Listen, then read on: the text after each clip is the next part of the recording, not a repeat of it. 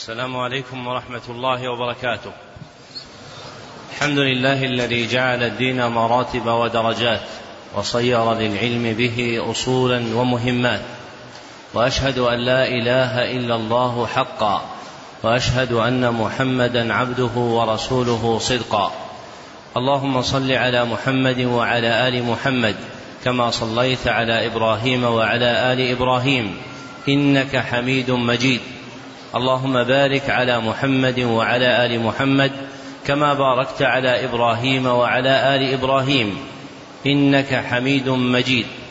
أما بعد فحدثني جماعة من الشيوخ وهو أول حديث سمعته منهم بإسناد كل إلى سفيان بن عيينة عن عمرو بن دينار عن أبي قابوس مولى عبد الله بن عمرو عن عبد الله بن عمرو بن العاص رضي الله عنهما قال قال رسول الله صلى الله عليه وسلم الراحمون يرحمهم الرحمن يرحم من في الأرض يرحمكم من في السماء. ومن آكد الرحمة رحمة المعلمين بالمتعلمين في تلقينهم أحكام الدين وترقيتهم في منازل اليقين. ومن طرائق رحمتهم إيقافهم على مهمات العلم بإقراء أصول المتون وتبيين مقاصدها الكلية ومعانيها الإجمالية ليستفتح بذلك المبتدئون تلقيهم ويجد فيه المتوسطون ما يذكرهم ويطلع منه المنتهون إلى تحقيق مسائل العلم. وهذا شرح الكتاب الأول من برنامج مهمات العلم في سنته الخامسة خمس وثلاثين بعد الأربعمائة والألف وهو كتاب تعظيم العلم لمعد البرنامج صالح بن عبد الله بن حمد العصيمي. نعم. بسم الله الرحمن الرحيم. الحمد لله رب العالمين والصلاة والسلام على أشرف الأنبياء والمرسلين نبينا محمد وعلى آله وصحبه أجمعين. اللهم علمنا ما ينفعنا وانفعنا بما علمتنا وزدنا علما يا رب العالمين. قلتم أحسن الله إليكم في مصنفكم تعظيم العلم. بسم الله الرحمن الرحيم. الحمد لله ما عظمه معظم وسار إليه راغب متعلم. وأشهد أن لا إله إلا الله وحده لا شريك له. شهادة نبرأ بها من شرك الاشراك فتوجب لنا النجاة من نار الهلاك. وأشهد أن محمدا عبده ورسوله أرسله ربه بالهدى ودين الحق ليظهره على الدين كله ولو كره المشركون فبلغ رسالته وأداها وأسلم أمانته وأبداها وانتصبت بدعوته أظهر الحجج واندفعت ببيناته الشبهات واللجج فورثنا المحجة البيضاء والسنة الغراء لا لا يتيه فيها ملتمس ولا يرد عنها مقتبس. صلى الله عليه وسلم وعلى آله وصحبه عدد من تعلم وعلم. قوله رحمه الله سار إليه راغب متعلم السير إلى الله هو لزوم طريقه وحقيقته سلوك الصراط المستقيم. ذكره أبو الفرج ابن رجب في كتاب المحجة في سير الدلجة. وآلة سير العبد إلى الله عز وجل هي قلبه وهمته. قال ابن القيم رحمه الله تعالى في كتاب الفوائد فاعلم أن العبد إنما يقطع منازل السير إلى الله بقلبه وهمته لا ببدنه. فاعلم أن العبد إنما يقطع منازل السير إلى الله بقلبه وهمته لا ببدنه. انتهى كلامه. فإذا ذكر السير إلى الله فالمراد به سلوك الصراط المستقيم. وقوله من شرك الإشراك الشرك بفتح الراء وإسكانها أيضا. وهو حبالة الصائد التي ينصبها لقنص صيده. وهو حبالة الصائد التي ينصبها لقنص صيده. ومن أعظم ما ينصبه الشيطان من الشرك للناس البدعة التي توصلهم إلى الشرك. ومن نوابغ كلم الأدباء قولهم البدعة شرك الإشراك أي الحبالة التي ينصبها الشيطان للناس فإذا دخلوا فيها جرهم إلى الشرك بالله عز وجل. وجعلهم مشركين به. وقوله واندفعت ببيناته الشبهات واللجج اللجج بفتح اللام محركة لا بضمها وهو التمادي في الخصومة وهو التمادي في الخصومة. نعم. أما بعد فلم يزل العلم إرثا جليلا تتعاقب عليه الأماثل جيلا جيلا. ليس لطلاب المعالي هم سواه ولا رغبة لهم في مطلوب عداه. وكيف لا؟ وبه تنال سعادة الدارين وطيب العيشين. هو شرف الوجود ونور الأغوار والنجود وحية الأكابر ونزهة النواظر. من مال إليه نعم ومن جال به غنم. ومن انقاد له سلم. لو كان سلعة تباع لبذلت فيه الأموال العظام. أو صعد في السماء لسمت إليه نفوس الكرام. هو من المتاجر أربحها وفي المفاخر أشرفها أكرم المآثر مآثره وأحمد الموارد موارده فالسعيد من حض نفسه عليه وحث ركاب روحه إليه. والشقي من زهد فيه أو زهد وأبعد عنه أو بعد أنفه بأريج العلم مزكوم وختم القفا هذا عبد محروم. والعلم يدخل قلب كل موفق من غير بواب ولا استئذان ويرده المحروم من خذلانه لا تشقنا اللهم بالحرمان. وإن مما يملأ النفس سرورا ويشرح الصدر ويمده نورا. إقبال الخلق على مقاعد التعليم وتلمسهم صراطه المستقيم. وأدل دليل وأصدقه تكاثر الدروس العلمية وتوالي الدورات التعليمية حلاوة في قلوب المؤمنين وشجا في حلوق الكفرة والمنافقين فالدروس معقودة والركب معكوفة والفوائد شارقة والنفوس تائقة الأشياخ ينثلون درر العلم والتلامذة ينظمون عقده. قوله نور الأغوار والنجود. الأغوار جمع غور. والنجود جمع نجد. والغور من الأرض ما اطمأن وانخفض منها. والغور من الأرض ما اطمأن وانخفض منها. والنجد منها ما ارتفع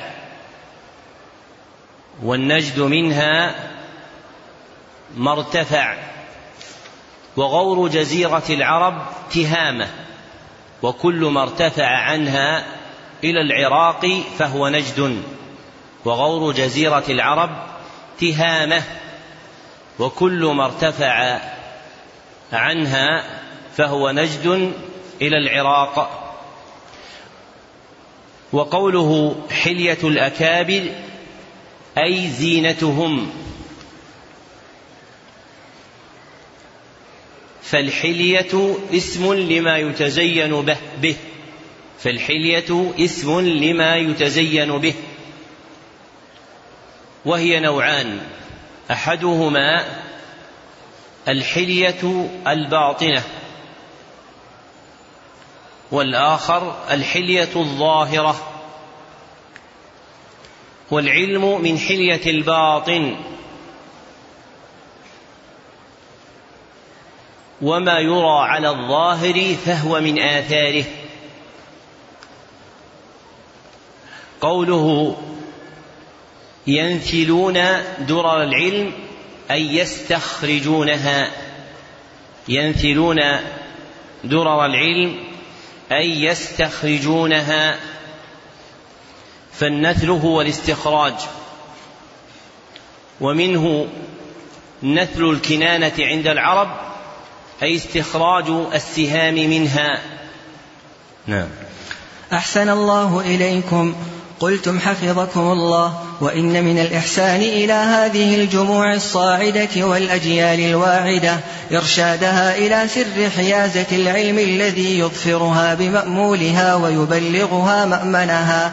رحمة بهم من الضياع في صحراء الآراء وظلماء الأهواء وإعمالا لهذا الأصل. جمل الحديث أيها المؤمنون عن تعظيم العلم. فإن حظ العبد من العلم موقوف على حظ قلبه من تعظيمه وإجلاله. فمن امتلأ قلبه بتعظيم العلم وإجلاله صلح أن يكون محلا له. وبقدر نقصان هيبة العلم في القلب ينقص حظ العبد منه. حتى يكون من القلوب قلب ليس فيه شيء من العلم. فمن عظم العلم لاحت أنواره عليه ووفدت رسل فنونه إليه ولم يكن لهمته غاية إلا تلقيه ولا لنفسه لذة إلا الفكر فيه. وكأن أبا محمد الدارمي الحافظ رحمه الله لمح هذا المعنى. فختم كتاب العلم من سننه المسماة بالمسند الجامع بباب في إعظام العلم وأعون شيء على الوصول إلى إعظام العلم وإجلاله معرفة معاقد تعظيمه وهي الأصول الجامعة المحققة لعظمة العلم في القلب فمن أخذ بها كان معظما للعلم مجلا له. ومن ضيعها فلنفسه أضاع ولهواه أطاع فلا يلومن إن فتر عنه إلا نفسه يداك أوكتا وفوك نفخ ومن لا يكرم العلم لا يكرمه العلم وسنأتي بالقول بإذن الله على عشرين معقدا يعظم بها العلم من غير بسط لمباحثها فإن المقام لا يحتمل والإتيان على غاية كل معقد يحتاج إلى زمن مديد والمراد هنا التبصرة والتذكير وقليل يبقى فينفع خير من كثير يلقى فيرفع فخذ من هذه المعاقد بالنصيب الأكبر. تنل الحظ الأوفر من رياض الفنون وحدائق العلوم.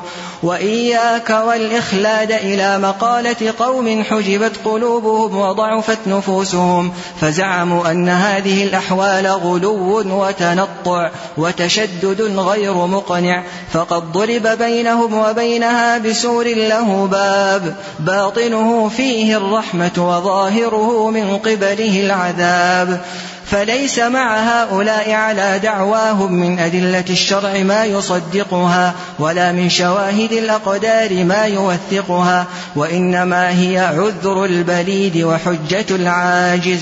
فأين الغلو والتنطع من شيء الوحي شاهده والرعيل الأول سالكه فكل معقد منها ثابت بآية محكمة أو سنة مصدقة أو آثار عن خير القرون الماضية فإذا وثقت بصدقها وعقلت خبرها وخبرها فلا تقعد همتك بخطبة الكسل والتواني تتسلل إليها وهي تجلجل. هذه أحوال من مضى من سلف الأمة وخير الورى.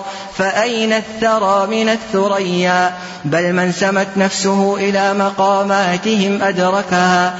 فتشبهوا إن لم تكونوا مثلهم إن التشبه بالكرام فلاح فأشهد قلبك هذه المعاقد وتدبر منقولها ومعقولها واستنبط منطوقها ومفهومها فالمباني خزائن المعاني.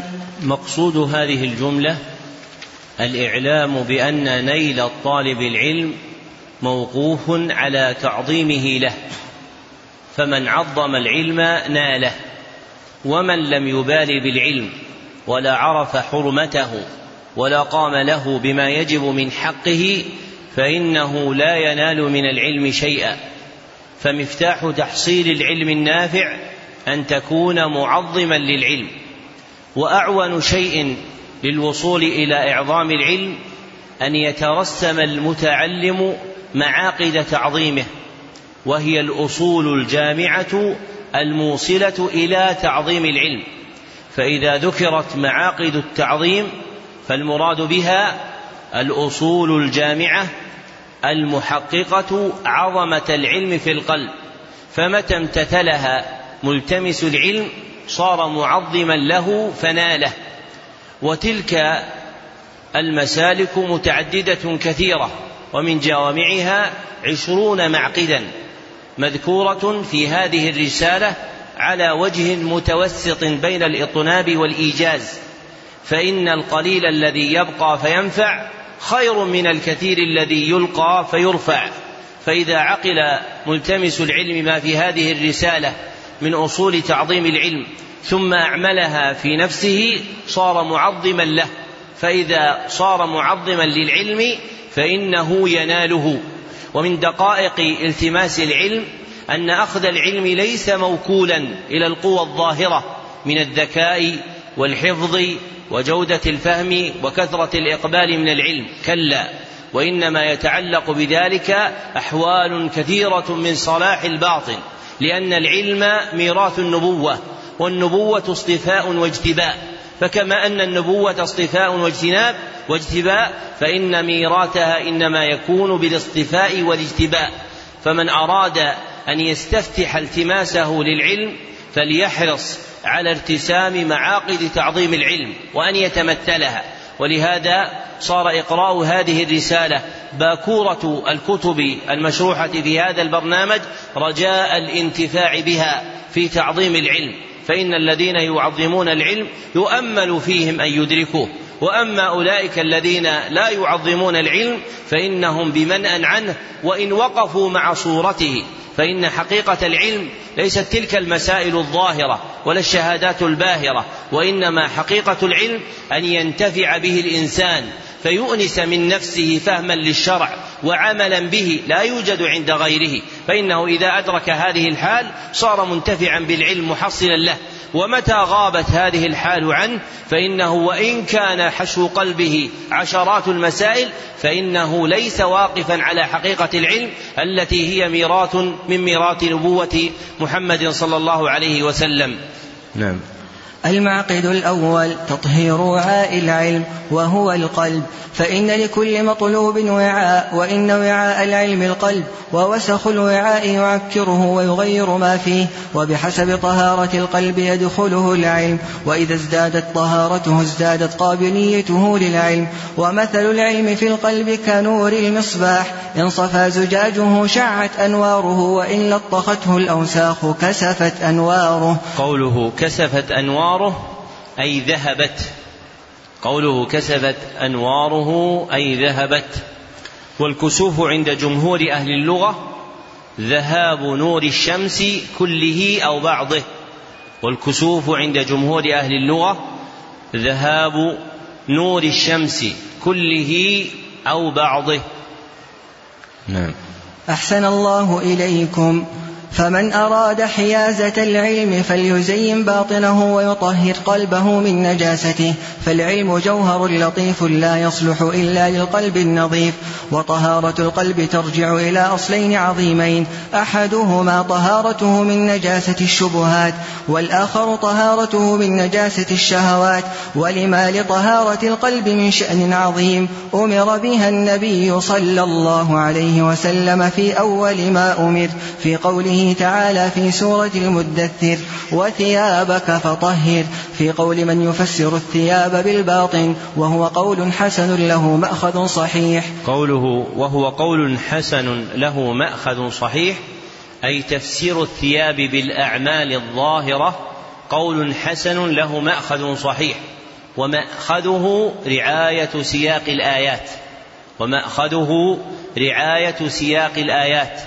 فإن سياق الآيات المتتابع يدل على أن الثياب المذكورة ينبغي أن تتعلق بالأعمال فالعبد مأمور بأن يطهر أعماله وبها أمر النبي صلى الله عليه وسلم في أول ما أنزل عليه في قوله تعالى وثيابك فطهر وعلى هذا جمهور السلف وعلى هذا جمهور السلف.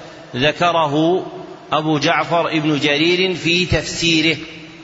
فتفسير الثياب في آية المدثر بالأعمال الملابسات أصح من تفسيرها من الثياب الملبوسات والحامل على تصحيح هذا هو ملاحظة سياق الآيات فإن الآيات تتعلق بالتخلي من الشرك والتنزه عنه. والدعوة إلى توحيد الله عز وجل. فالمناسب بين هذا وذاك أن يكون قوله تعالى وثيابك فطهر أي طهر أعمالك من الذنوب والآثام وأعظمها الشرك بالله سبحانه وتعالى وأصول نجاسة القلب ثلاثة أنواع. وأصول نجاسة القلب ثلاثة أنواع. ذكرها ابن القيم في كتاب الفوائد. أحدها الشرك وثانيها البدعة وثالثها المعصية أحدها الشرك وثانيها البدعة وثالثها المعصية. فيكون المأمور به في قوله تعالى وثيابك فطهر طهر أعمالك من هذه النجاسات الشرك والبدعة والمعصية. طهر أعمالك من هذه النجاسات الشرك والبدعة والمعصية.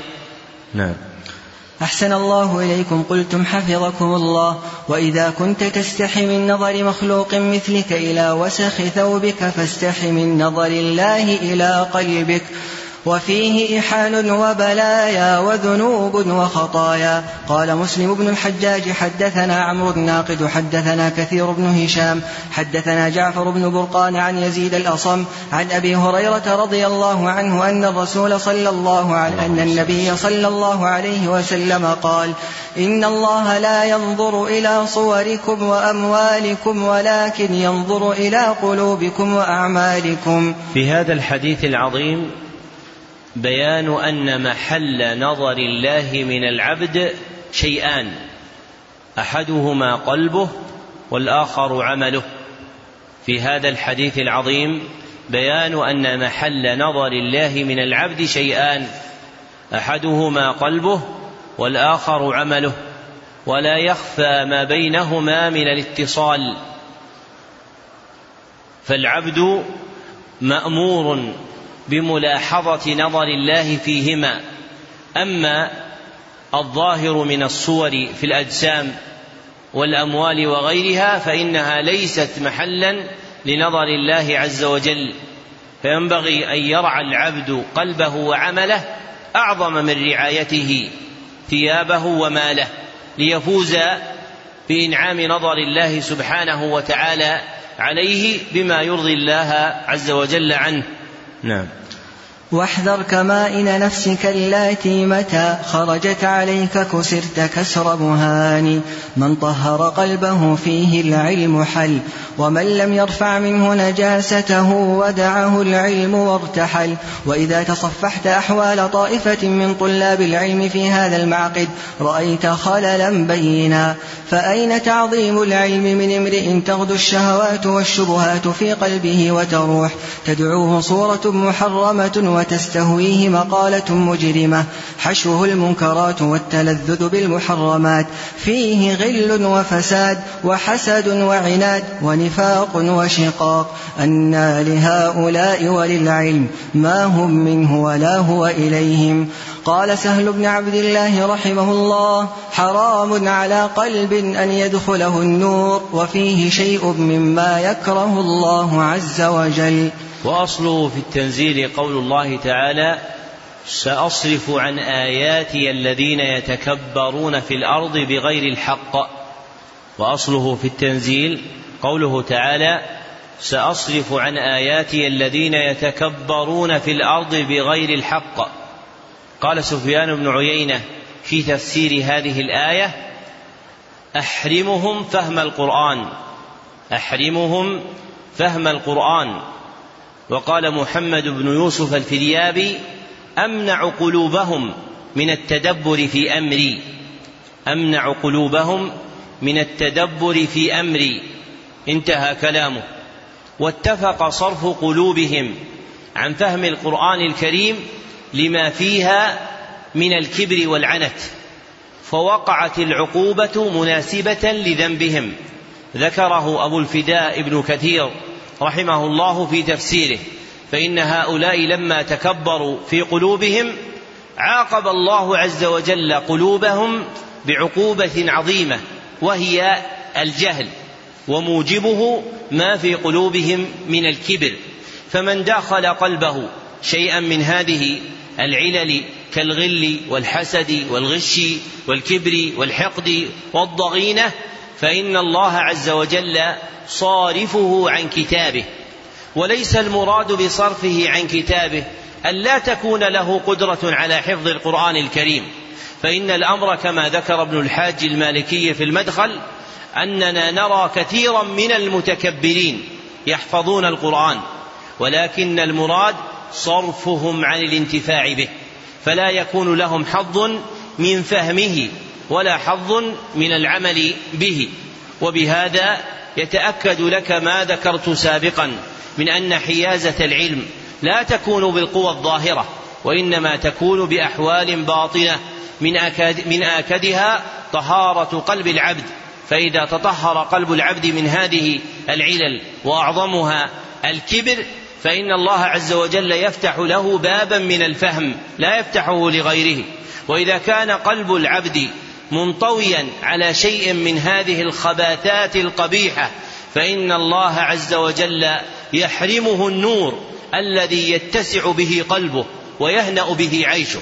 فينبغي أن يكون هم طالب العلم أن ينور الله عز وجل قلبه بالحقائق العلمية التي تنشأ من معرفته معاني كلام الله وكلام رسوله صلى الله عليه وسلم. وليس المقصود الفهم الظاهر منها بل المقصود أن يجد القلب لها لذة. وإذا كان العشاق يلتذون بكلام من يعشقون ويحبون من الخلق أو يلتذ الناس بكلام من يطربون بكلامه من الشعراء أو الخطباء أو الأدباء فإن المقبلين على كتاب الله وكلام النبي صلى الله عليه وسلم إذا صحت قلوبهم يجدون من اللذة والنور ما لا يقارنه شيء من لذات الدنيا. ولذلك فإن العلم لا يفرح المرء به إلا في أمر واحد وهو أنه يقرب من الله أكثر. ليس شأن العلم أن يوصلك إلى درجة في الدنيا ولا إلى شهادة منها ولا إلى كرسي تجلس عليه ولكن الشأن أن يوصلك العلم إلى الله. وإنما يوصلك العلم إلى الله إذا كان قلبك صالحا له ومن جملة صلاحيته أن تتعاهده بتطهيره من هذه النجاسات التي متى تأثلت فيه فإنك محروم من العلم. وكم من امرئ تراه غاديا رائحا جامعا إلى حلق العلم ومجالسه وكتبه ولكنه في حقيقة أمره لا يأنس نور العلم ولا يجد لذته. لأن له حظا من قول الله تعالى سأصرف عن آياتي الذين يتكبرون في الأرض بغير الحق والذين امتلأت قلوبهم باليقين بالله وأمره إذا سمعوا هذه الآية خافوا أن يكون من أولئك الذين تصرف قلوبهم عن فهم كلام الله عز وجل ومراده. فينبغي أن يغتم طالب العلم على فوت العلم من نفسه لا لأجل ذهاب مجلس من مجالسه ولا لتركه درسا من دروسه ولكن الهم الأعظم الذي ينبغي أن يلحقه إذا اكتشف أن في قلبه شيئا من الدغل لم يتمكن بعد من تطهيره. فينبغي أن يجتهد طالب العلم في تطهير باطنه وأن يتعاهده ليكون ذلك أعون شيء له على الوصول إلى العلم. ولهذا ابتدأت هذه المعاقد العشرون بالإشارة إلى تطهير وعاء العلم لأنه إذا طهر وعاء العلم صلح أن يكون العلم في هذا المحل. وإذا صار هذا الوعاء متنجسا فإنه ربما زاحمت تلك النجاسة العلم وربما أفسدته بالكلية حتى يخرج العلم من قلب العبد. ولهذا كم نرى في الناس من كان مقبلا على العلم وصار منصرفا اليوم عنه. وإن الله عز وجل أكرم الأكرمين وأرحم الراحمين.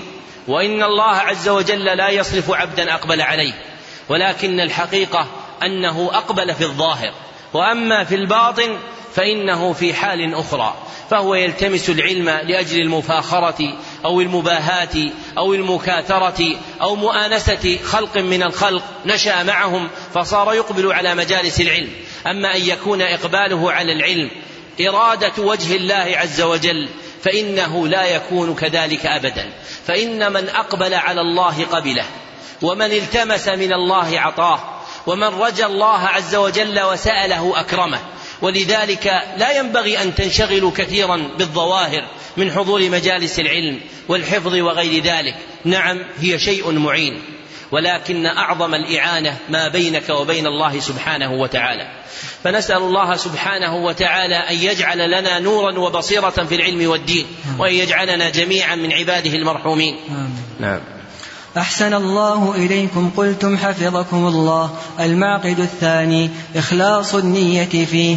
إن إخلاص الأعمال أساس قبولها وسلم وصولها قال تعالى وما أمروا إلا ليعبدوا الله مخلصين له الدين حنفاء. وقال البخاري في الجامع المسند الصحيح ومسلم في المسند الصحيح. واللفظ للبخاري حدثنا عبد الله بن مسلمة قال أخبرنا مالك عن يحيى بن سعيد عن محمد بن إبراهيم عن علقمة عن عمر رضي الله عنه أن رسول الله صلى الله عليه وسلم قال الأعمال بالنية ولكل امرئ ما نوى وما سبق من سبق ولا وصل من وصل من السلف الصالحين إلا بالإخلاص لله رب العالمين.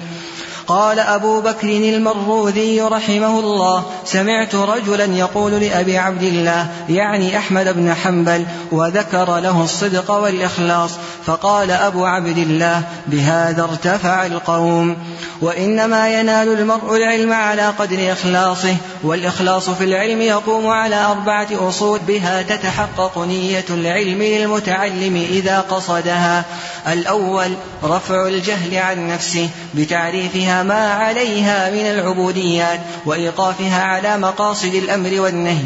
الثاني رفع الجهل عن الخلق بتعليمهم وإرشادهم لما فيه صلاح دنياهم وآخرتهم. الثالث إحياء العلم وحفظه من الضياع. الرابع العمل بالعلم. فالعلم شجرة والعمل ثمرة وإنما يراد العلم للعمل. ذكر المصنف وفقه الله معقدا آخر من معاقد تعظيم العلم. وهو إخلاص النية فيه. والإخلاص شرعا هو تصفية القلب من إرادة غير الله. هو تصفية القلب من إرادة غير الله. وإلى ذلك أشرت بقولي إخلاصنا لله صف القلب من إرادة سواه فاحذر يا فطن. إخلاصنا لله صف القلب من إرادة سواه فاحذر يا فطن. وقوله في آخر البيت واحذر فاحذر يا فطن انباه إلى ضرورة التفطن لأمر الإخلاص وأن العبد يجد فيه مكابدة ومشقة والوصول إليه لا يكون بالأماني. وإنما يكون بالمعاناة والتعب. قال سهل بن عبد الله التستري ومحمد بن إدريس الشافعي لا يعرف الرياء إلا المخلصون. لا يعرف الرياء إلا المخلصون. انتهى كلامهما. لأن المخلصين يتحرزون من الرياء ويتخوفونه فهم في مجاهدة ومكابدة في خلوص إخلاصهم. وشهودهم إخلاص إخلاصهم وسلامته من الغوائل يجعلهم في حذر من الرياء فينبغي أن يتعاهد المرء إخلاصه وأن يجتهد في صيانة نيته من كل ما يشوبها حتى يحقق حقيقة الإخلاص التي ذكرناها من أنها تصفية القلب من إرادة غير الله عز وجل. وكل عمل من الأعمال التي يتقرب بها إلى الله له نية يتمحض فيها الإخلاص. وقد تأسف ابن الحاج المالكي في المدخل على عدم قعود الفقهاء للناس يفقهونهم في نيات أعمالهم لأن أعمال العبد على اختلافها في أبواب العبادات أو المعاملات مفتقرة إلى النيات كالطهارة والصلاة والزكاة والنكاح والبيع وغير ذلك. وكل عمل من هذه الأعمال له نية. متى فقهها صاحب العمل وصل إلى مقصوده من العمل وآجره الله سبحانه وتعالى عليه. وإذا غفل العبد عنها فاته حظ كثير. ولهذا فإن من منافع العلم أنه يوقف العبد على نيات الأعمال على اختلافها. ومن جملتها نية العلم. وقد ذكر المصنف وفقه الله أن نية العلم ترجع إلى أربعة أصول. متى أشهدها العبد قلبه وأقامها في نفسه صار مخلصا في نيته في طلب العلم. فأولها أن يقصد بالتعلم رفع الجهل عن نفسه فهو يريد أن يعبد الله عز وجل على علم. فلا يكون جاهلا به وبأمره. وثانيها أن ينوي بالعلم رفع الجهل عن غيره وأنه متى حوى العلم وحاز منه حظا قام بالبلاغ وأدى الرسالة وناب عن النبي صلى الله عليه وسلم في هداية الخلق فأرشد الخلق وعلمهم وهداهم وبين لهم أحكام الشرع. وثالثها أن ينوي حفظ العلم من الضياع لأن العلم إذا لم يرعى بإقامته وبثه في الناس فإنه يذهب منهم والقائم بحفظ العلم من أعظم القائمين بحفظ الدين. ورابعها أن ينوي العمل بالعلم فهو يتعلم العلم ليعمل به ما يقربه إلى ربه سبحانه وتعالى. وقد جمعت هذه الأصول الأربعة في بيتين فقلت ونية للعلم رفع الجهل عن ونية للعلم رفع الجهل عن عن نفسه فغيره من النسم عن نفسه فغيره من النسم وبعده التحصين للعلوم من وبعده التحصين للعلوم من ضياعها وعمل به زك. ضياعها وعمل به زك. ونية للعلم رفع الجهل عن عن نفسه فغيره من النسم. وبعده التحصين للعلوم من ضياعها وعمل به زك وقوله النسم يعني الخلق جمع نسمة وهي نفس النفس. وقوله النسم يعني الخلق جمع نسمة وهي النفس. وقوله زك أي ثبت. نعم. قلتم أحسن الله إليكم ولقد كان السلف رحمهم الله يخافون فوات الإخلاص في طلبهم العلم فيتورعون عن ادعاء إلى أنهم لم يحققوه في قلوبهم فهشام الدستوائي رحمه الله يقول والله ما أستطيع أن أقول إني ذهبت يوما أطلب الحديث أريد به وجه الله عز وجل وسئل الإمام أحمد هل طلبت العلم لله فقال لله عزيز ولكنه شيء حبب إلي فطلبته ومن ضيع الإخلاص فاته علم كثير وخير وفير.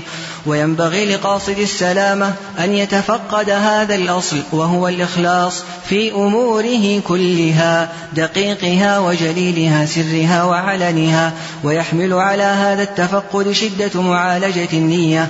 قال سفيان الثوري رحمه الله ما عالجت شيئا أشد علي من نيتي لأنها تتقلب علي. بل قال سليمان الهاشمي رحمه الله ربما أحدث بحديث واحد ولي نية فإذا أتيت على بعضه تغيرت نيتي فإذا الحديث الواحد يحتاج إلى نيات. ذكر المصنف وفقه الله أنه ينبغي لقاصد السلامة أن يتفقد هذا الأصل يعني الإخلاص في أموره كلها ويحمله على هذا التفقد شدة معالجة النية. فالوصول إلى النية الخالصة لا يكون بالتمني وإنما يكون بمكابدة ومشقة. وذكر تصديق ذلك في قول سفيان الثوري ما عالجت شيئا أشد علي من نيتي لأنها تتقلب علي فالنية تتغير أحوالها ومنشأ تقلبها أن محلها هو القلب فلما كان محل النية هو القلب والقلب من أوصافه التقلب صارت النية محلا للتقلب. قال الشاعر قد سمي القلب قلبا من تقلبه فاحذر على القلب من قلب وتحويل قد سمي القلب قلبا من تقلبه فاحذر على القلب من قلب وتحويل فوعاء النية القلب وهو متقلب فالنية حينئذ لا بد متقلبة فيحتاج قاصد السلامة أن يتعاهد نيته وأن يرعاها. ثم ذكر ما هو أعظم مما ذكره سفيان الثوري وهو قول سليمان الهاشمي ربما أحدث بحديث واحد ولي نية أي نية صالحة فإذا أتيت على بعضه تغيرت نيتي أي تحولت. فإذا الحديث الواحد يحتاج إلى نيات. وكلام سليمان هذا يراد منه الإنباه إلى أصل عظيم وهو إصلاح النية. والمراد به ردها إلى المأمور به شرعا إذا عرض لها ما يغيرها أو يفسدها. ردها إلى المأمور به إذا عرض لها ما يغيرها أو يفسدها. فهذه الحال تسمى إصلاحا للنية. وقولنا ردها إلى المأمور به أي المحكوم به شرعا. وقولنا إذا عرض لها ما يغيرها أي ما يخرجها من قصد القربة إلى قصد الإباحة المجردة أي إذا عرض لها ما يخرجها من قصد القربة إلى قصد الإباحة المجردة. وقولنا أو يفسدها أي إذا عرض لها ما يخرجها من صلاحها الشرعي إلى فسادها. أي إذا أي إذا عرض لها ما يخرجها من صلاحها الشرعي إلى فسادها وبطلانها. فلا بد أن يكون لقلب العبد عينان باصرتان تتلمسان نيته. فإنه تارة تخرج نيته بالتغير المجرد فتنتقل من القربة إلى الإباحة.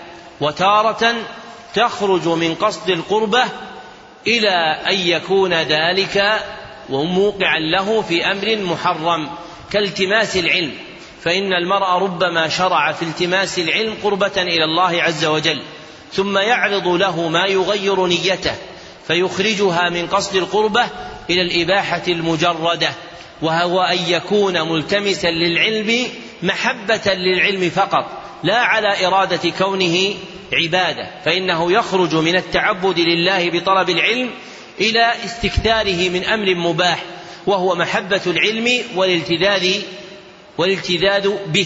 وربما يعرض له ما يخرج نيته في التماس العلم من صلاحها الدين إلى ما يفسدها شرعا كأن يطلب العلم للرياء أو للجاه أو للمكاثرة أو للمنصب. فيرجع ذلك عليه بفساد نيته. وهذا أمر لا يتأتى للعبد أن يخلي منه نفسه في اليوم واليومين والليلة والليلتين بل يحتاج إلى مدة طويلة في تقويم نفسه وإصلاحها وتهذيبها. قال بعض السلف جاهدت نفسي عشرين سنة على قيام الليل حتى استقامت لي. وقال بعض السلف بقيت في تعليم نفسي الصمت عشر سنوات فإقامة النفس على الأخلاق الكاملة الفاضلة ومن جملتها الإخلاص يحتاج إلى مكابدة ومشقة وطول مدة وتتأكد العناية بالإخلاص لأنه مفتاح صلاح الأعمال ويتأكد ذلك أعظم في العلم لأنه على قدر صلاح النية يكون العون من الله سبحانه وتعالى للعبد على إصابة العلم. وكم من امرئ تراه ليس شديد الذكاء ولا قوي الحفظ ولا جيد الفهم الفهم ولكنه يدرك في العلم سريعا. وكم من امرئ تراه فتصفه بشدة الذكاء وحدة الفهم وقوة الحفظ فيبقى مدة كمدة الآخر لكنه لا يصيب من العلم ما أصاب الآخر. لأن الأول صلحت نيته فكملت حاله والآخر نقصت نيته فساءت حاله. قال بعض السلف كم من عمل حقير عظمته النية وكم من عمل عظيم حقرته النية. فينبغي أن يجتهد طالب العلم في إصلاح نيته في إصلاح نيته لأنه يستعين بصلاحها على إصابة العلم. روى ابن عساكر عن ابن عباس رضي الله عنه أنه قال إنما يحفظ الرجل على قدر نيته. إنما يحفظ الرجل على قدر نيته. وجماع القول أن المرء إنما يدرك من العلم على قدر نيته. وليس المراد بالإدراك العلم الظاهر ولكن المراد هو حقيقة العلم من الفهم والعمل والقرب من الله سبحانه وتعالى. نعم. قلتم أحسن الله إليكم المعقد الثالث جمع همة النفس عليه فإن شعث النفس إذا جمع على العلم التأم واجتمع وإذا شغل به وبغيره ازداد تفرقا وشتاتا وإنما تجمع الهمة على المطلوب بتفقد ثلاثة أمور أولها الحرص على ما ينفع فمتى وفق العبد إلى ما ينفعه حرص عليه ثانيها الاستعانة بالله عز وجل في تحصيله. إذا لم يكن عون من الله للفتى فأول ما يجني عليه اجتهاده. ثالثها عدم العجز عن بلوغ البغية منه. وقد جمعت هذه الأمور الثلاثة في الحديث الذي رواه مسلم بن الحجاج. قال حدثنا أبو بكر بن أبي شيبة وابن نمير قال حدثنا عبد الله بن إدريس عن ربيعة بن عثمان عن محمد بن يحيى بن حبان عن أبي هريرة رضي الله عنه أن النبي صلى الله عليه وسلم قال احرص على ما ينفعك واستعن بالله ولا تعجز. فمن أراد جمع همته على العلم فليشعل في نفسه شعلة الحرص عليه لأنه ينفعه. بل كل خير في الدنيا والآخرة إنما هو ثمرة من ثمرات العلم. وليستعن بالله عليه ولا يعجز عن شيء منه فإنه حينئذ يدرك بغيته ويفوز بما أبمله.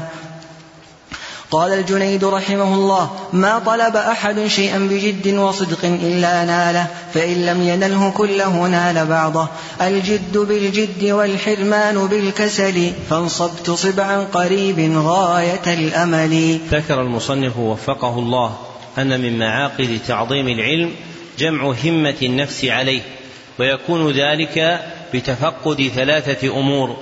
ذكرها ابن القيم رحمه الله تعالى. أولها الحرص على ما ينفع وثانيها الاستعانة بالله عز وجل في تحصيل المطلوب وثالثها عدم العجز عن بلوغ البغية منه. والجامع لهذه الثلاثة هو الحديث المذكور عن أبي هريرة رضي الله عنه أن النبي صلى الله عليه وسلم قال احرص على ما ينفعك. وهذا دليل الأول ثم قال واستعن بالله وهذا دليل الثاني ثم قال ولا تعجز وهذا دليل الثالث. وذكر المصنف في طي ذلك قول الشاعر إذا لم يكن عون من الله للفتى فأول ما يجني عليه اجتهاده وهو بيت سيار لا يعلم قائله تحقيقا. وإن كان الراغب الأصفهاني ذكر في محاضرات الأدباء نسبته إلى علي بن أبي طالب رضي الله عنه لكن لا يعرف ذلك من وجه موثوق عنه وإنما يذكر هذا عند أهل العلم ولهم رحمهم الله تعالى أبيات عدة في هذا المعنى. ثم ذكر المصنف بعد أمرا جامعا فقال بل كل خير في الدنيا والآخرة إنما هو ثمرة من من ثمرات العلم. وبهذا صرح القرافي في الفروق فإنه ذكر أن أصل كل خير هو العلم. وبهذا صرح القرافي في الفروق فإنه ذكر أن أصل كل خير هو العلم. وفي كلام ابن القيم رحمه الله تعالى في إغاثة اللفان ما هو قريب من ذلك. فإنه قال أصل كل خير العلم والعدل وأصل كل شر الظلم والجهل. انتهى كلامه. أصل كل خير العلم والعدل وأصل كل شر الجهل والظلم. انتهى كلامه. والعدل موقوف على العلم. فإن العبد إذا لم يكن له علم لم يمكنه أن يعدل في القضية ولا أن يحكم بالسوية. فرجع الأمر كله إلى العلم على ما ذكره القرافي رحمه الله تعالى في الفروق. نعم. قلتم أحسن الله إليكم فانهض بهمتك واستيقظ من الغفلة فإن العبد إذا رزق همة عالية فتحت له أبواب الخيرات وتسابقت إليه المسرات. قال ابن القيم رحمه الله في كتابه الفوائد إذا طلع نجم الهمة في ظلام ليل البطالة وردفه قمر العزيمة أشرقت الأرض بنور ربها ومن تعلقت همته بمطعم أو ملبس أو مأكل أو مشرب لم يشم رائحة العلم. واعلم بأن العلم ليس يناله من همه في مطعم أو ملبس فاحرص لتبلغ فيه حظا وافرا واهجر له طيب المنام وغلس. وإن مما يعلي الهمة ويسمو بالنفس اعتبار حال من سبق وتعرف همم القوم الماضين. فأبو عبد الله أحمد بن حنبل كان هو في الصبا ربما أراد الخروج قبل الفجر إلى حلق الشيوخ فتأخذ أمه بثيابه وتقول رحمة به حتى يؤذن الناس أو يصبحوا. وقرأ الخطيب البغدادي رحمه الله صحيح البخاري كله على إسماعيل الحيري في ثلاثة مجالس. اثنان منها في ليلتين من وقت صلاة المغرب إلى صلاة الفجر واليوم الثالث من ضحوة النهار إلى صلاة المغرب ومن المغرب إلى طلوع الفجر. قال الذهبي في تاريخ الإسلام وهذا شيء لا أعلم أحدا في زماننا يستطيعه رحم الله أبا عبد الله كيف لو رأى همم أهل هذا الزمان ماذا يقول؟ هذا الذي ذكره الذهبي رحمه الله تعالى لا يراد منه القطع بعدم إمكان ذلك وإنما هو خبر عن تعذره في حال أكثر الناس ممن تأخر لأن السلف الأوائل كان لهم من الهمم الصادقة في التقرب إلى الله عز وجل ما لا يزاحمهم فيه من كان بعدهم فإن من خبر أحوالهم واطلع على سيرهم من الصحابة والتابعين وأتباعهم وأئمة الهدى رأى فيهم من كمال الإقبال على الله عز وجل وصدق اللجاءة والتعلق به ما لا يكون عند غيرهم ممن جاء بعدهم إلا أفرادا يتشبهون بهم. فكان لكمال تلك الأحوال بدر منهم أمور تصعب مزاحمتهم فيها. كهذه الحال التي اتفقت للخطيب البغدادي أنه قرأ البخاري في ثلاثة أيام فإن قراءة البخاري في ذلك هي من الأمر الذي يرجع وكله إلى الله عز وجل فيما يهبه للخلق من القدر والمواهب التي تمكنهم من هذه الأفعال. واتفق لرجل من بعده محاذاته في ذلك وهو ابن طولون فإنه ذكر في الفهرست الأوسط أنه قصد محاذاة الخطيب في فعله فقرأ صحيح البخاري في ثلاثة أيام أيضا على أحد أشياخه وهو من علماء القرن العاشر. فليس المقصود استحالة ذلك ولكن المقصود هو استبعاده للبون الشاسع بين حالنا وحالهم. فالأمر كما ذكر ابن المبارك لا تأتين بذكرنا مع ذكرهم. ليس الصحيح إذا مشى كالمقعد. ولما ركن بعض الناس بأخره إلى حال من يراه حوله صار يستبعد تلك الأحوال قاطعا بنفيها. وأن ما يذكر من الأحوال الكامنة الكاملة في العلم والعبادة مما كان عليه السلف هو شيء ذكر على وجه المبالغة لا على وجه الحقيقة. فهو ينفي أن يكون أحد منهم قرأ القرآن في ليلة وينفي أن يكون أحد منهم صلى في ليلة ثلاثمائة ركعة وينفي أن يكون أحد منهم قرأ البخاري في ثلاثة أيام. ومنشأ هذا عنده هو مقايسته بين حالنا وحالهم فهو يرى من وهن الحال وضعف القوى وقلة الرغبة شيء يجعله حاكما على الأوائل وهذا من الغلط. فقد كان لهم رحمهم الله تعالى من كمال الحال ما ليس لنا فصار لهم من مشاهد العلم والعمل والعبودية واللجاءة والقرب إلى الله عز وجل ما هو في ظن بعض الناس بآخره شيء من ضرب الخيال. ولكن من طالع أحوالهم وعرف سيرهم ووثق بأسانيد من نقل تلك الأخبار عنهم قطع بأن تلك الأحوال وهبها الله سبحانه وتعالى لهم لكمال حالهم. وليس بمستكثر على الله عز وجل. أن يجعل لأحد من بعدهم ما كان لهم من حال ولكن الشأن هو في ملازمة أحدنا ما كانوا عليه من كمال الإقبال على الله والصدق معه والتعلق به سبحانه وتعالى. ومن سار على طريقهم أدركهم. وعظ الحسن البصري الناس يوما وذكر لهم ما كان عليه الصحابة رضي الله عنهم. فقال له رجل يا أبا سعيد إنك ذكرت قوما مضوا على خيل دهم بهم وإننا على حمر عرج. فقال من سار على طريق القوم وصل. فمن أخذ بطريق السلف رحمهم الله وتجمل بأحوالهم واقتدى بفعالهم وتعلق بالله سبحانه وتعالى فإن الله عز وجل يفتح له من أبواب العلم والعبادة والقرب منه ما كان يفتحه سبحانه وتعالى لمن مضى من الخلق. نعم. قلتم أحسن الله إليكم وكان أبو محمد بن التبان أول ابتدائه يدرس الليل كله فكانت أمه ترحمه وتنهاه عن القراءة بالليل فكان يأخذ المصباح ويجعله تحت الجفنة شيء من الآنية العظيمة ويتظاهر بالنوم فإذا رقدت أخرج المصباح وأقبل على الدرس وقد رأيت في بعض المجموعات الخطية في مكتبة نجدية خاصة مما ينسب إلى عبد الرحمن بن حسن آل الشيخ صاحب صاحب فتح المجيد قوله رحمه الله. شمر إلى طلب العلوم ذيولا وانهض لذلك بكرة وأصيلا. وصل السؤال وكن هديت مباحثا فالعيب عندي أن تكون جهولا. فكن رجلا رجله على الثرى ثابتة وهامة همته فوق الثريا سامقة. ولا تكن شاب البدن أشيب الهمة فإن همة الصادق لا تشيب.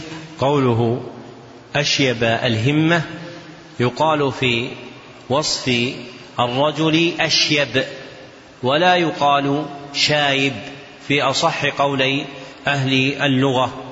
نعم. كان أبو الوفاء بن عقيل أحد أذكياء العالم من فقهاء الحنابلة ينشد وهو في الثمانين. ما شاب عزمي ولا حزمي ولا خلقي ولا ولائي ولا ديني ولا كرمي. وإنما اعتاض شعري غير صبغته والشيب في الشعر غير الشيب في الهمم. قوله والشيب في الشعر غير الشيب في الهمم لأن شيب الهمة مظنة ضعف الروح لأن شيب الهمة مظنة ضعف الروح. وأما شيب الشعر فإنه مظنة ضعف البدن. وأما شيب الشعر فإنه مظنة ضعف البدن. وإذا كانت الهمة قوية أضعفت البدن. وإذا كانت الهمة ضعيفة لم يمكن الإنسان أن يدرك أن يدرك مطلوبه وإن كان جسمه عظيما فمدار الأمر على همة الروح.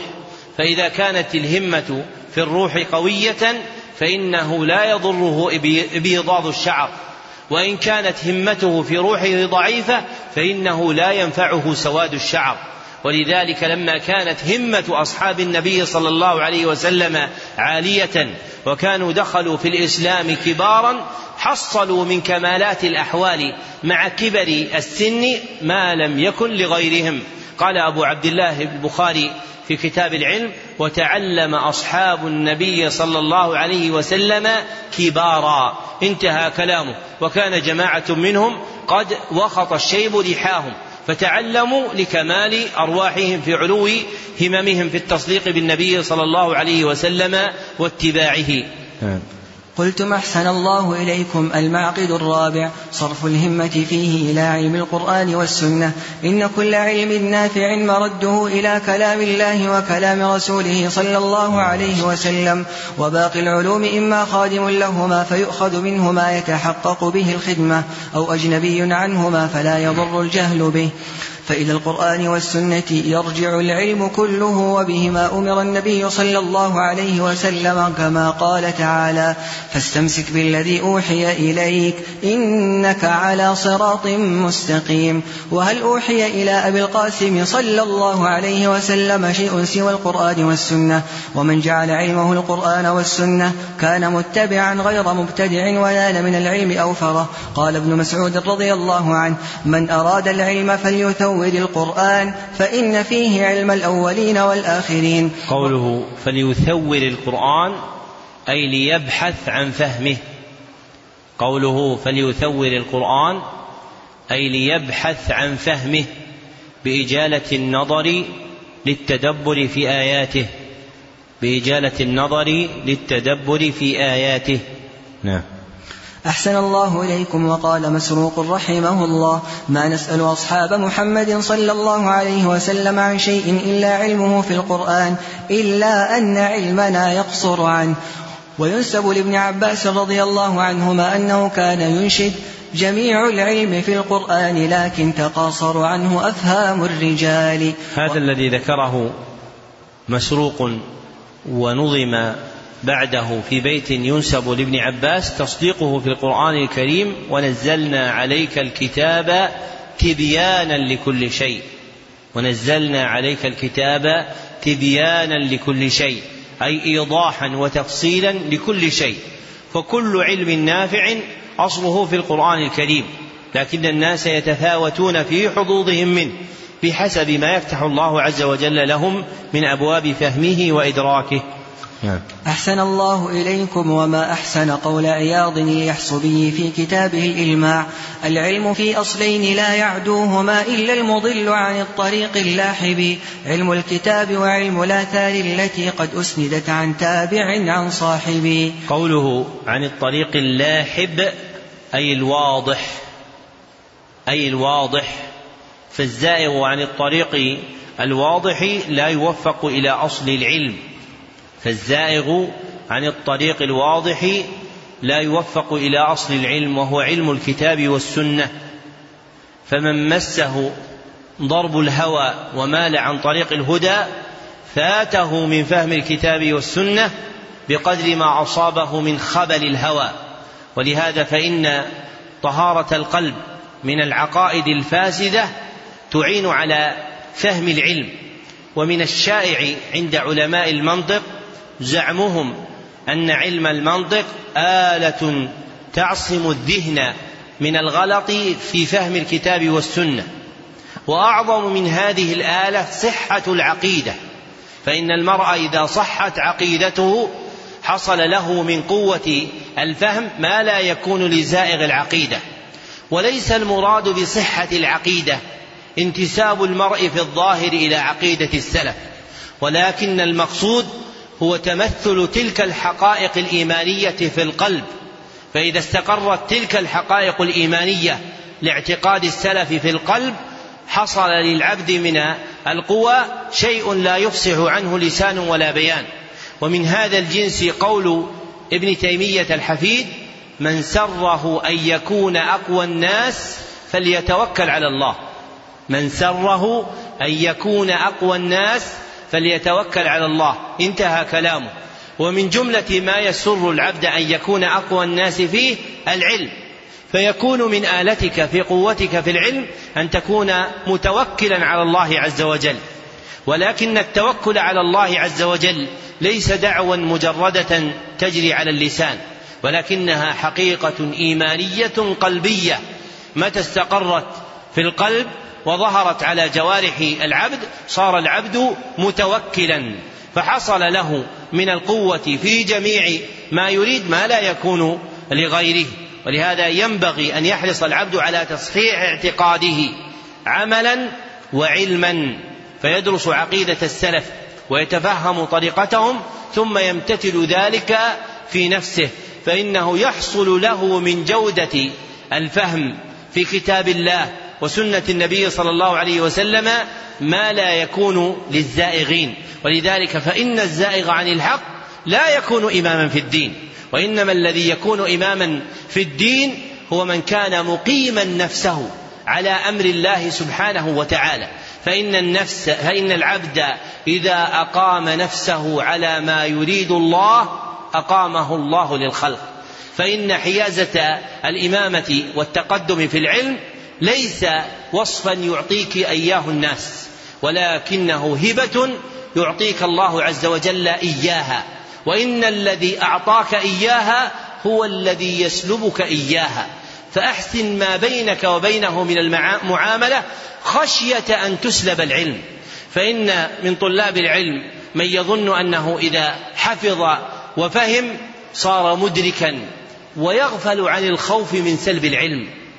ركب سفيان الثوري رحمه الله تعالى الجمل قاصدا الحج وأخذ عبد العزيز بن أبي رواد بركاب جمله فبكى سفيان بكاء شديدا فقال له ابن أبي رواد يا أبا عبد الله هل خفت ذنبك؟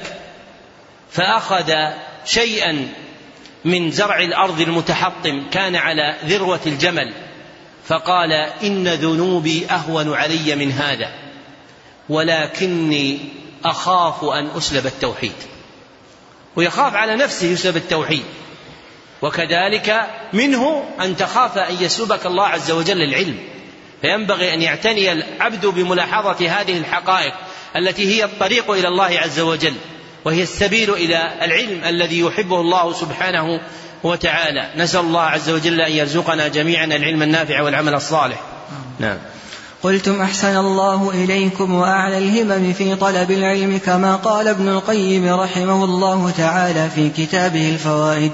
طلب علم الكتاب والسنة والفهم عن الله ورسوله نفس المراد وعلم حدود المنزل.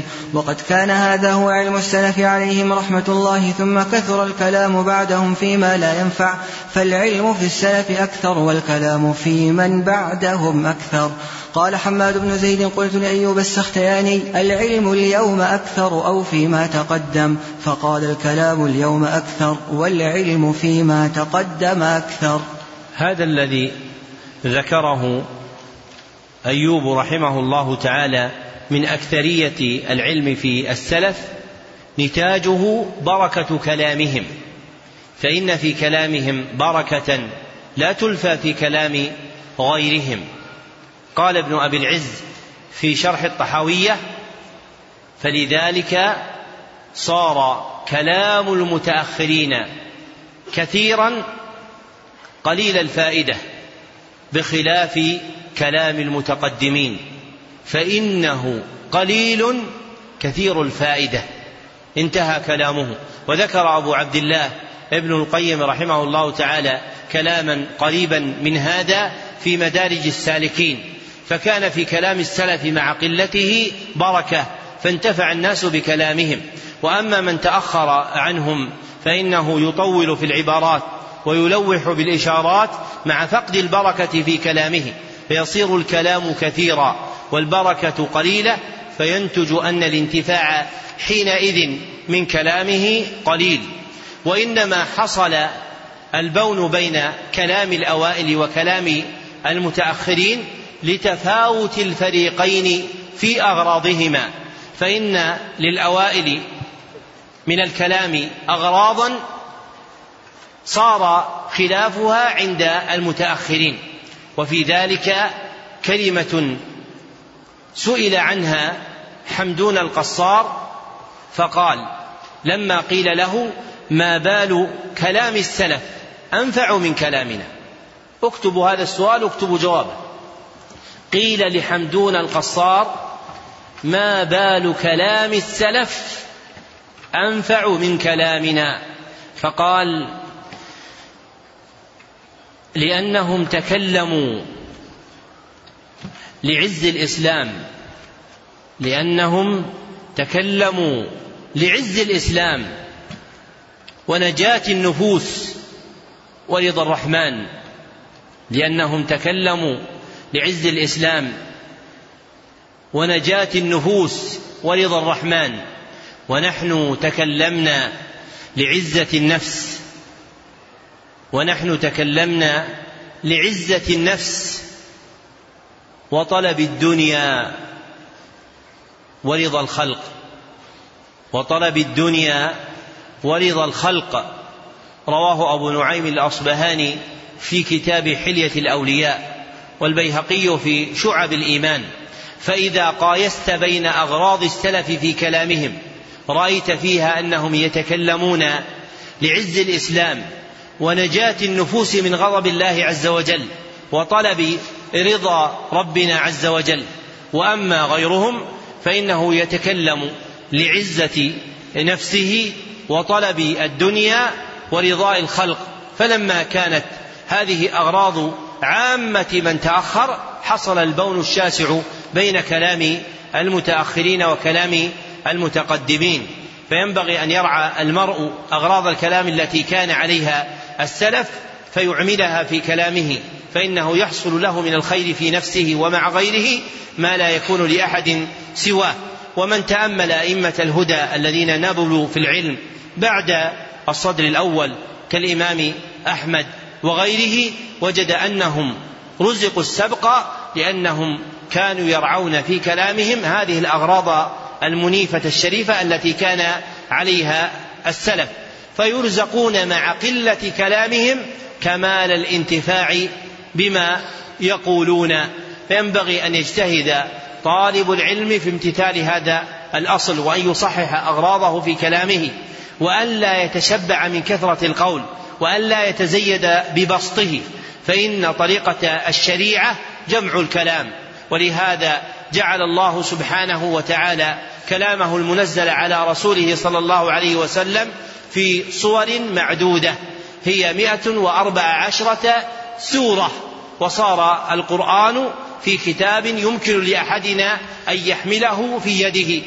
فإذا كان هذا هو أصل العلم بهذه المنزلة فإن غيره أولى أن يكون محاذيا له في جمعه والحرص على تقليل الكلام فيه فإنه أنفع للنفوس في إيصالها إلى الخير.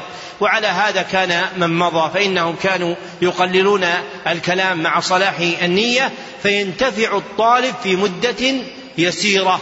وصرنا اليوم نطول العبارات ونستكثر من المقالات فصار الانتفاع بمقال المتكلمين في العلم قليل. نعم أحسن الله إليكم. قلتم حفظكم الله. المعقد الخامس سلوك الجادة الموصلة إليه. لكل مطلوب طريق يوصل إليه فمن سلك جادة مطلوبه أوقفته عليه ومن عدل عنها لم يظفر بمطلوبه. وإن للعلم طريقا من أخطأها ضل ولم ينل المقصود وربما أصاب فائدة قليلة مع تعب كثير. يقول الزرنجي رحمه الله في كتابه تعليم المتعلم وكل من أخطأ الطريق ضل ولا ينال المقصود قل أو جل وقال ابن القيم رحمه الله في كتاب الفوائد الجهل بالطريق وآفاتها والمقصود يوجب التعب الكثير مع الفائدة القليلة. وقد ذكر هذا الطريق بلفظ جامع مانع محمد مرتضى بن محمد الزبيدي صاحب تاج العروس. في منظومة له تسمى ألفية السند. يقول فيها فما حوى الغاية في ألف سنة شخص فخذ من كل فن أحسنه. بحفظ متن جامع للراجح تأخذه على مفيد ناصح. فطريق العلم وجادته مبنية على أمرين من أخذ بهما كان معظما للعلم لأنه يطلبه من حيث يمكن الوصول إليه. فأما الأمر الأول فحفظ متن جامع للراجح فلا بد من حفظ.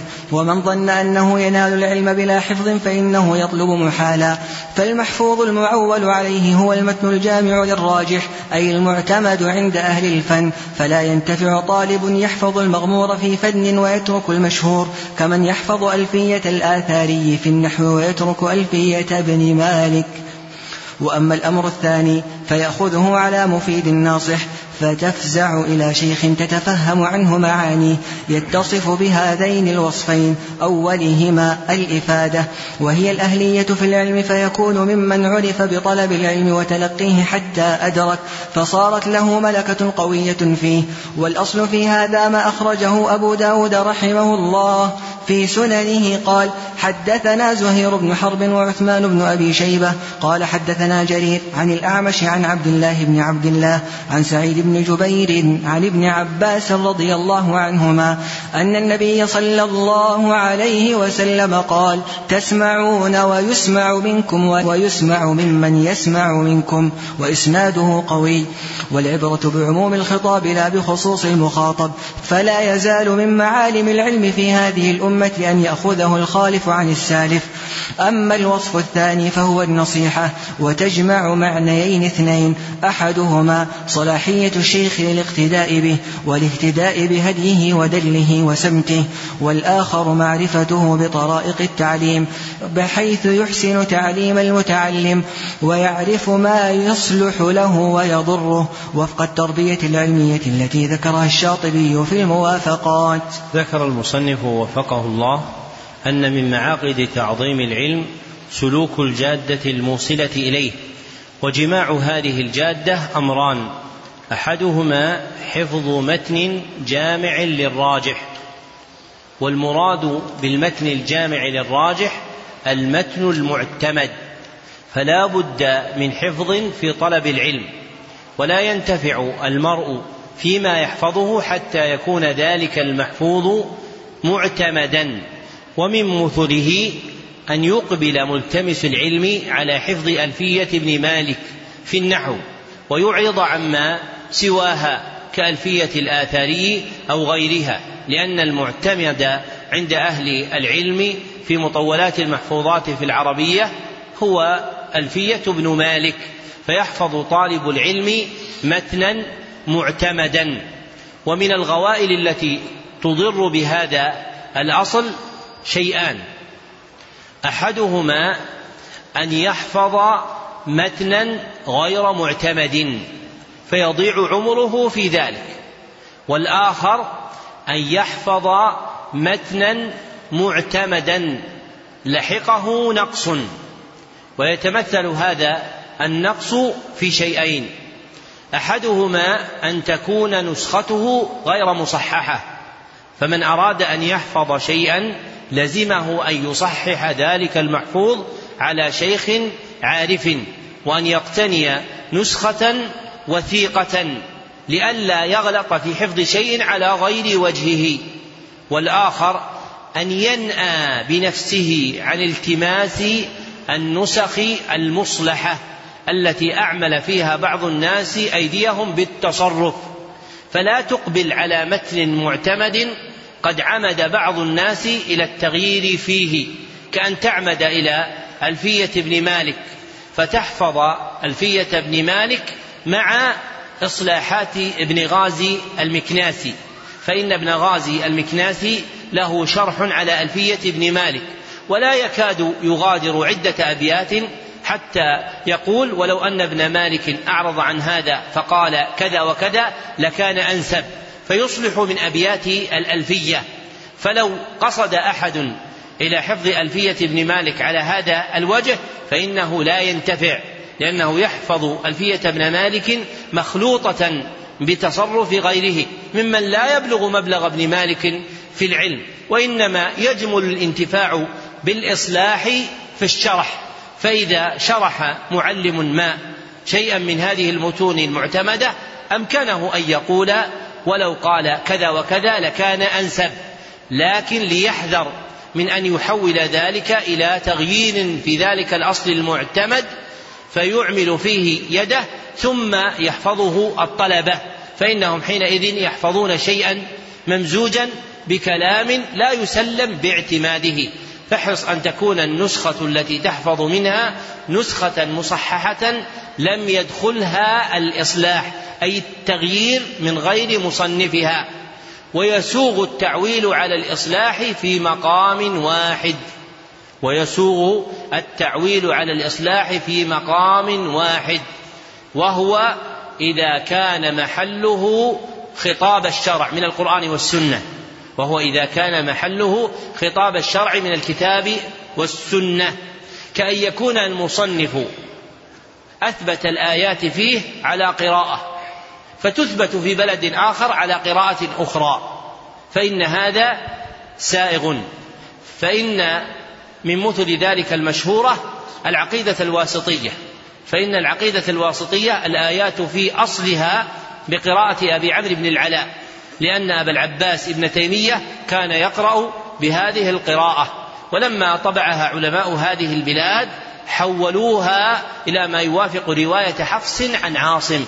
فانتشرت كذلك فمثل هذا سائغ وكذلك مثله فيما لو أرجع شيء من ألفاظ الحديث النبوي في الأصول المجردة على ما هو في الأصول المسندة. كأن تجد حديثا معزوا إلى البخاري أو مسلم ثم تنظر في النسخ التي بيدك من البخاري ومسلم فتجد اللفظ الذي ذكره المصنف ليس موجودا فيها فتحول هذا المحفوظ إلى ما يوافق لفظ البخاري. أو مسلم فمثل هذا سائغ وما عدا ذلك فلا ينبغي أن تتشاغل بالنسخ المصلحة. وأما الأمر الثاني من جادة العلم فأخذه على مفيد ناصح أي شيخ يجمع هذين الوصفين وأولهما الإفادة والمراد بها كما قال الأهلية في العلم أي القدرة على تعليمه. فيكون له قدرة في تعليم ذلك العلم ليتلقى عنه. وأما الوصف الثاني فهو النصيحة. وتجمع معنيين أحدهما صلاحيته للاقتداء به والاهتداء بهديه ودله وسمته. والهدي والدل هو الهدي المتعلق بالصورة الظاهرة. والدل هو الهدي المتعلق بالصورة الظاهرة. والسمت هو الهدي المتعلق بأفعال العبد اللازمة أو المتعدية. والسمت هو الهدي المتعلق بأفعال العبد اللازمة أو المتعدية. والوصف الآخر معرفته بطرائق التعليم أي كيفية إيصال العلم إلى المتعلمين. فالمراد بطرائق التعليم مسالك إيصاله للمتعلمين فتكون له يد في معرفة ما يصلح للمتعلم ويصلح به المتعلم مما يسمى بالتربية العلمية. ومن هذا الجنس برنامج مهمات العلم فإن الناس عرض لهم من تغير أحوالهم وضيق أزمانهم وكثرة أشغالهم ما يوجب ملاحظة هذا للإعانة على حفظ العلم. كما أنهم لما أحدثوا أنواعا من الفساد أحدثت لهم أنواع من الزواجر. قال عمر بن عبد العزيز يحدث للناس أقضية بقدر ما يحدثون من الفساد. يحدث للناس أقضية بقدر ما يحدثون من الفساد. ومن هذا الجنس أنه يحدث للناس سنن وأحوال بقدر ما يتخوف من فواتهم من معرفة الدين. يحدث للناس سنن وأحوال بقدر ما يتخوف من فوات عليهم من فوات الدين. فيطلعون على ما يأخذون به حظا من الدين يناسب أحوالهم لأن محاذاة الماضين تعذرت اليوم. فإن الطالب كان يفرغ لشيخه طول يومه. وأما اليوم فالطالب بين دراسة نظامية أو وظيفة دنيوية وبين شواغل متكاثرة فينبغي أن يعان على ذلك بما يهيئ له إصابة العلم. ومن جب ومن جملته هذا المسلك في برنامج مهمات العلم الذي يعتنى فيه ببيان المقاصد الكلية والمعاني الإجمالية ابتغاء أن تسوق تلك المقاصد طالبها إلى الاطلاع عليها تفصيلا فيقبل بالدرس على تلك المتون على وجه متأن يستفصل فيه تلك المسائل ويستوضحها. نعم. أحسن الله إليكم قلتم حفظكم الله. المعقد السادس رعاية فنونه في الأخ وتقديم الأهم فالمهم إن الصورة المستحسنة تزيد حسنها بتمتع البصر بجميع أجزائها ويفوت من حسنها عند الناظر بقدر ما يحتجب عنه من أجزائها. والعلم هكذا من رعى فنونه بالأخذ وأصاب من كل فن حظا كملت آلته في العلم. قال ابن الجوزي قال ابن الجوزي رحمه الله في صيد خاطره. جمع العلوم ممدوح. من كل فن خذ ولا تجهل به فالحر مطلع على الأسرار. ويقول شيخ شيوخنا محمد بن مانع رحمه الله في إرشاد الطلاب ولا ينبغي للفاضل أن يترك علما من العلوم النافعة التي تعين على فهم الكتاب والسنة إذا كان يعلم من نفسه قوة على تعلمه ولا يسوغ له أن يعيب العلم الذي يجهله ويزري بعالمه. فإن هذا نقص ورذيلة فالعاقل ينبغي له أن يتكلم بعلم أو يسكت بحلم وإلا دخل تحت قول القائل أتاني أن سهلا ذم جهلا علوما ليس يعرفهن سهل علوما لو قراها ما قلاها ولكن الرضا بالجهل سهل. قوله ما قلاها أي ما أبغضها فالقلى هو البغض. قال الله تعالى ما ودع ما ودعك ربك وما قلى أي وما أبغض. نعم. قال رحمه الله قلتم أحسن الله إليكم وإنما تنفع رعاية فنون العلم باعتماد أصلين أحدهما تقديم الأهم فالمهم مما يفتقر إليه المتعلم في القيام بوظائف العبودية لله. سئل مالك بن أنس إمام دار الهجرة عن طلب العلم فقال حسن جميل ولكن انظر الذي يلزمك من حين تصبح إلى حين تمسي فالزم. قال أبو عبيدة معمر بن المثنى رحمه الله من شغل نفسه بغير المهم أضر بالمهم. وقدم الأهم إن العلم جم والعمر طيف زار أو ضيف ألم. والآخر أن يكون قصده في أول طلبه تحصيل مختصر في كل فن حتى إذا استكمل أنواع العلوم النافعة نظر إلى ما وافق من إلى ما وافق طبعه منها وآنس من نفسه قدرة عليه فتبحر فيه سواء كان فنا واحدا أم أكثر. أما بلوغ الغاية في كل فن والتحقق بملكته فإنما يهيأ له الواحد بعد الواحد في أزمنة متطاولة. ثم ينظر المتعلم فيما يمكنه من تحصيلها إفرادا للفنون إفرادا للفنون ومختصراتها واحدا بعد واحد أو جمعا لها والإفراد هو المناسب لعموم الطلبة ومن طيار شعر الشناقطة قول أحدهم وإن ترد تحصيل فن تممه وعن سواه قبل الالتهائمه وفي ترادف العلوم المنعجة إن توأمان استبقى لن يخرجا قوله ومن طيار شعر الشناقطة الشعر الطيار هو الذي لا يعلم قائله. الشعر الطيار هو الذي لا يعلم قائله. وإلى ذلك أشرت بقولي شائع الأبيات إن لم يعلم قائله الطيار بين الأمم. شائع الأشعار إن لم يعلم قائله الطيار بين الأمم.